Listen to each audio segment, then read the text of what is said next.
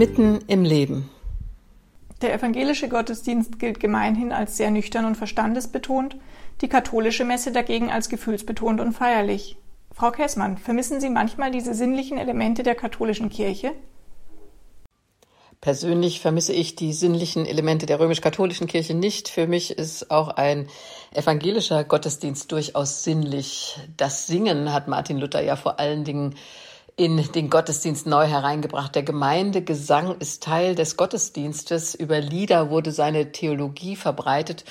Und Singen ist die Spiritualität des Gottesdienstes, die mir wichtig ist. Dazu natürlich der liturgische Klang einer Orgel, eines Posaunenchores. Das sind für mich sinnliche Erfahrungen.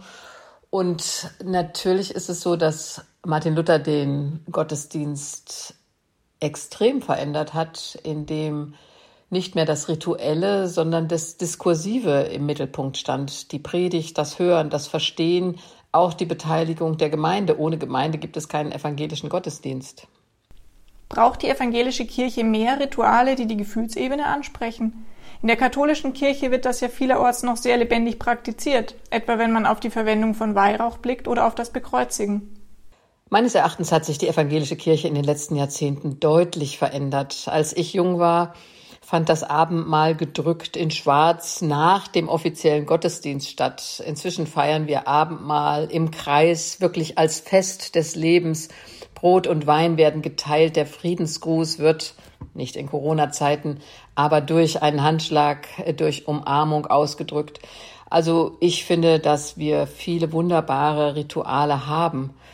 Und äh, wenn ich auf Weihrauch und Bekreuzigen schaue, ist das für mich äh, nichts, was ich irgendwie vermisse. Ich habe einmal bei einer Beerdigung die Ansprache gehalten, bei einer Beerdigung für eine römisch-katholische Christin und der Weihrauch war mir doch eher befremdlich. Also es sind ja auch Traditionen, in die wir hineinwachsen, die uns zur Form unseres Glaubenslebens werden. Dass das verschieden ist, finde ich gut. Wir können in Teilen voneinander lernen, aber wir können auch sagen, diese Unterschiede sind ja auch kreativ und interessant. Welche Rolle spielt die Predigt in einem evangelischen Gottesdienst? Martin Luther ging es ja darum, dass die Menschen, die zum Gottesdienst kommen, verstehen, worum es im christlichen Glauben geht. Die Predigt wird zum Mittelpunkt. In der Volkssprache wird gepredigt. Und dem Volk aufs Maul schauen heißt ja nicht dem Volk nach dem Munde reden, sondern Martin Luther hat die Bibel in die deutsche Sprache so übersetzt, dass in Anführungsstrichen der Mann auf der Straße, die Frau im Haus, das Kind beim Spielen in Anführungsstrichen verstehen können, was da geschrieben steht. Die lateinische Messe ist für mich befremdlich, wenn die Menschen nicht fließend Latein können. Manchmal konnten die Priester nicht fließend Latein. Ich kann doch nicht in einer fremden Sprache irgendetwas hören, was ich gar nicht begreifen kann. Das erreicht jedenfalls mein Herz nicht. Mir gefällt gut an der Predigt, wenn ich mitdenken kann und wenn ich selbst predige dann bemühe ich mich darum, dass die Gemeinde mitgeht, auch indem mal Humor in der Predigt vorkommt, indem Denkanstöße gegeben werden. Dieses Mitdenken dürfen, fragen können, verstehen wollen, ist durch die Predigt auf jeden Fall im Zentrum des evangelischen Gottesdienstes. Was kann der Verstand dem Glauben geben, was das Emotionale nicht leisten kann?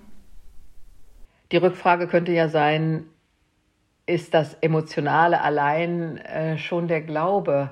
Vielleicht bin ich da auch zu lutherisch geprägt, das will ich gerne zugeben. Für mich reicht es nicht rein, etwas zu spüren, sondern ich will schon fragen dürfen, ich will mitdenken dürfen, wobei ich die Ergriffenheit bei einer Bachkantate beispielsweise oder bei einer Vertonung des Psalms durch Mendelssohn Bartholdy, denn er hat seinen Engeln befohlen, dass sie dich behüten auf allen deinen Wegen, eine Toccata von Vidor, die nehmen mich emotional im Gottesdienst schon mit, aber ebenso auch die Fürbitte, mit anderen, für andere zu beten, das Vaterunser zu sprechen und zu wissen, auf der ganzen Welt beten in ihrer Sprache Menschen dieses Gebet heute mit mir, das verbindet mich über alle Grenzen hinweg.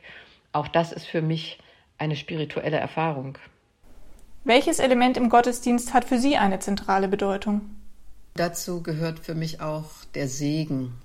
Wenn ich selbst am Ende des Gottesdienstes als Liturgin segne, dann spreche ich diesen Segen den Menschen sehr bewusst zu, weil er sie ja stärken soll für die kommende Woche, ihnen Kraft mitgibt, Halt und Haltung.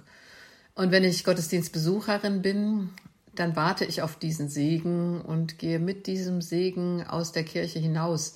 Auch das ist eine emotionale Erfahrung des Gehalten und Getragenseins. Mehr von Margot Käßmann finden Sie in der Zeitschrift Mitten im Leben oder auf herder.de.